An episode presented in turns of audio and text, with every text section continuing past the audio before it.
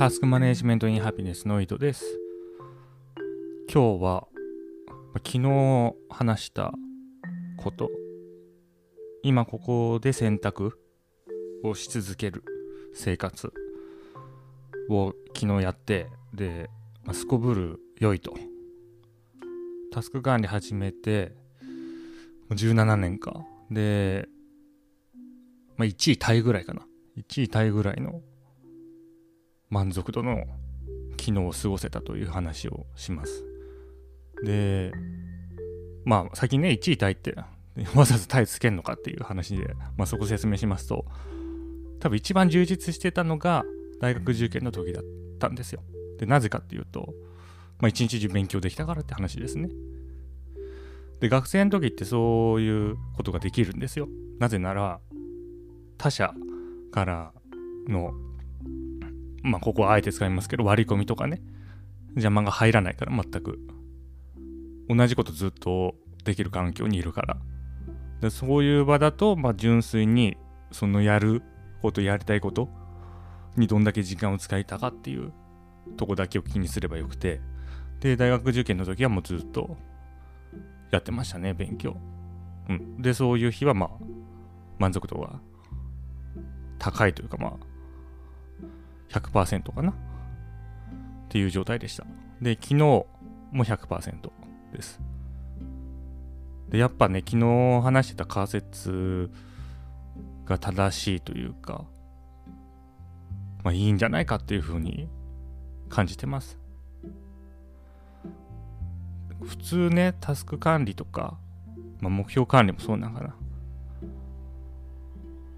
なんつうんかな。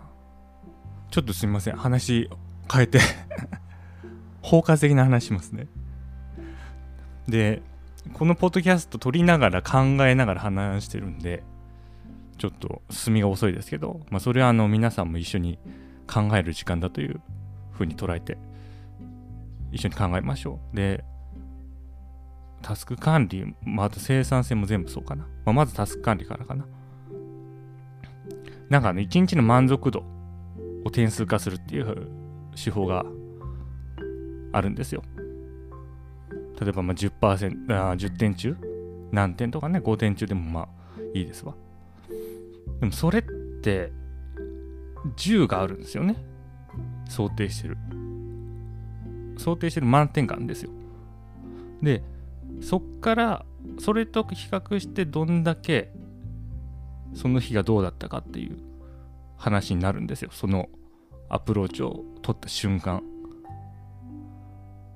でそうすると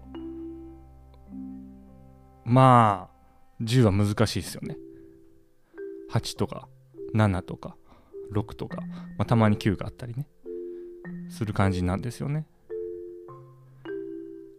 10は無理。でもまあ私昨日そういう表し方で言ったら10なんですよね。でで生産性の話しますか？生産性っていうのはアウトプット分のインプットになる。でアウトプットっていうのはまあ価値って言い換えていいと思うんですよね。何かしらの価値。でこの価値っていうのは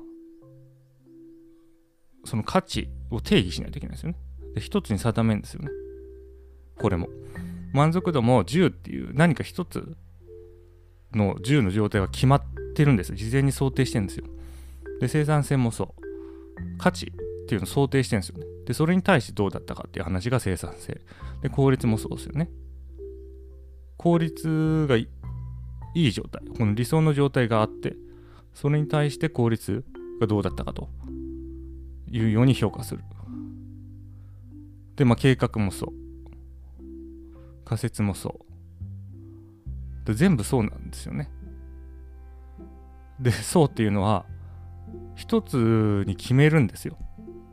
何かを。何か一つに決めて、それに対してどうだったかっていう捉え方をする。で、これがあまりよろしくないというか、よろしくないというか、まあ、なんつうんかな、まあ、もっといい方法があると。で、それが自分が昨日取った、今ここで選択するっていう話だっていうふうに思うんですよ。で理由としてはそれが現実に即してないから不自然だからですね。未来のこと未来の状態を何か一つに決めるんですよ。でも現実は未来に対する可能性って無限じゃないですか。無限なものを一つにこっちで勝手に確定させる？想定する？でそしたら、まあ、実際にその、まあ、想定していた地点まで時が進んだ時にその想定とずれることは必死じゃないですかそんな。どう考えたって。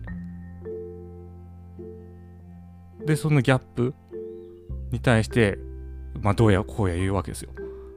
あの 見通しが甘かったか甘かったとかね。でなんかそのギャップがあるからいまいちだとか、まあ、言うわけですよ。いやそんなんだって ギャップあるに決まってんじゃんっていう話ですよね。で無限を1にすることをなんつうかだからその場でやってないんですよね。その場でやってない。未来の無限を1にしてんですよ。で、そしたらそれが外れる。当たり前っていう話。で、今ここで、その無限が1に収束するわけですよね、常に。今ここで無限が1に収束するわけだから、収束させるのであれば、その場で収束させるのが自然だと思うんですよ。で、それを、まあ、タスク管理的なやり方に言い換えると、今ここで選択して行動する。で、こうしたら、だって満足度100%に決まってんじゃないですか。だって今ここでベストの選択を常にし続けてるわけだから、こう記録を取る必要さえないんですよ。だって、選択してるから100%その場で。で記録を取る必要もない。うん、その量的ログを見て、24時間中何時間で何パーセントだったからどうだというふうに分析する必要もないし、うん、質的記録、その時の感情、を読み返して今日がどうだったかと振り返る必要もなく100%満足なんですよね。だってその場で選択してるわけですから選択をした瞬間に満たされてるわけですよ。選択をしてその行動がどんだけ続いたかとかどんだけ長く連続で実行できたかとかその実行する過程でどう感じたかとか関係なしにそこの選択をした時点でベストの選択してるからもう自分に問う必要もなしで満足度100%なわけですよ。でこれをやることによってその Excel でね何十分その活動をしたかとかもしくはテキストでその時にどう感じたかとか見返す必要性がない。つまりそのタスク実行資源もしくはタスク実行のその評価。あのタスタスク実行資源を、まあ、回復というかなんかえっ、ー、とねテイクケアするための時間ですよね。なんか記録見返したりするのまあそれが不要になると。でタスク実行の実績の分析さっきこれはさっき言った量の話ですよね。どんだけやったかとかを振り返る時間も不要になるんで、まあ、火花を散らす時間を最大化できる。何かを実行している時間を最大化できる。これが私が目指してた理想のタスク管理に近いというか、まあ、マジ、マジでそのものって感じですね。で、だからナイフ、グッドバイブス、やっぱちょっと足踏み入れてよかったなというふうに感じますね。そこのね、タスク管理の管理コスト。さっき言った実行資源管理の時間であったり、その分析とかね、実行したことの分析とか、そこに時間を取られすぎてるんじゃないかっていうのが、まあ、私のタスク管理歴の中盤あたりでの課題でして、で、それをまあずっとね、まあ昨日まで引きずってたわけですけど、それが解消したってことです。これ、これが一番いいやり方よな。うん。常に選択で、でこれはもうちょっと緻密にね議論したり説明できるんですよ。うん。で言ってるなんつうのかなただ仮説とかね、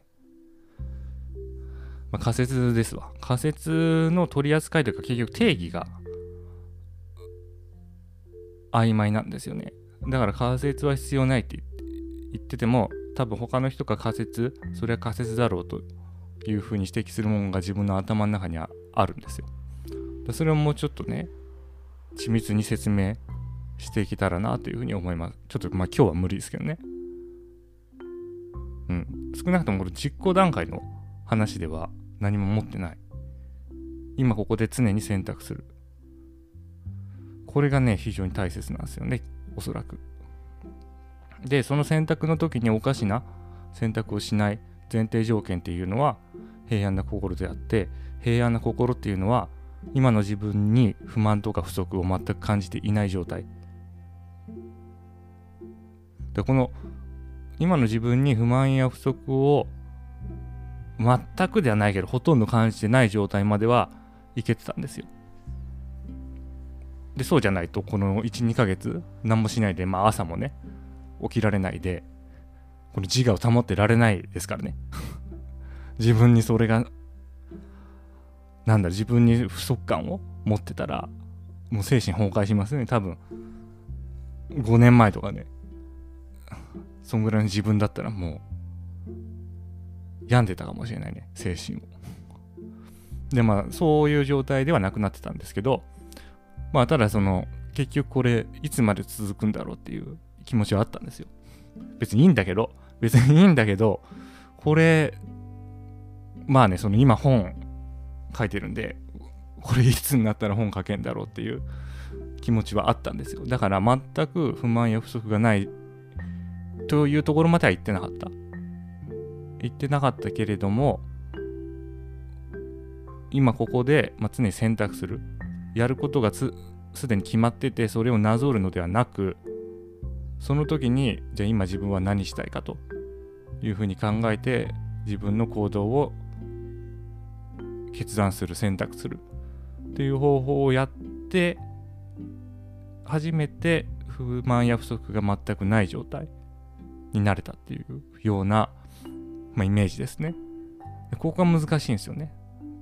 で不満や不足がない状態全くそういう感情がない状態になってから次に進むんじゃなくて結局全てが相互に関係してるんですよ。何のこと、何を言ってるのか分かんないと思うけど、自分のその今の感情を説明すると、全てが相互に関係してるんですよね。だからやってみないと分かんないですよ。結局のところ。結局のところやってみないと分かんない。で、入ってみて、ちょっとずつ、その調整とか、まあ、考えたりしていくうちに、全てが、全ての歯車がカチッと合わさるっていう感じなんだと思います。グッドバイブスというの。うん。だからやっぱ、うつとか、昨日ね、その現代社会で抑うつ症が発生するのはもう社会構造的に仕方ないっていう話は、やっぱ未来の無限の可能性を一位に収束させるっていう不自然なことを振る舞いとして行ってるからじゃないかなというふうに思うんですよ。でここにまあその精神的に落ち込む原因があるんじゃないかなというふうに思いますね。うん。今ね、あの、Kindle で哲学の本読んでまして、タイトルなんだっけ？なぜ世界は存在しないのかですね、この。うん、なぜ世界は存在しないのかっていう、まあ、哲学のマルクス・ガブリエルっていう人の本読んでるんですよ。で、まあ、その中で宇宙っていう話が出てくるんですよね。で、まあ、なんでこの 前置きか、前置きをしたかというと、そのスピリチュアルな話に入るんじゃないですよっていうことです。スピリチュアルな話じゃないんだけど、宇宙っていうのは無限なわけですよね。でその無限の宇宙を不自然に1に収束させようとしていると。仮説を立てると。でこういうふうになる。というふうに考える。いや10%じゃない。10満足、うん、点数10 10点満点の1日がある。今日がそうなるはずでありそれを目指す。でこれも不自然である宇宙は無限なのに1に収束収束させようとすると。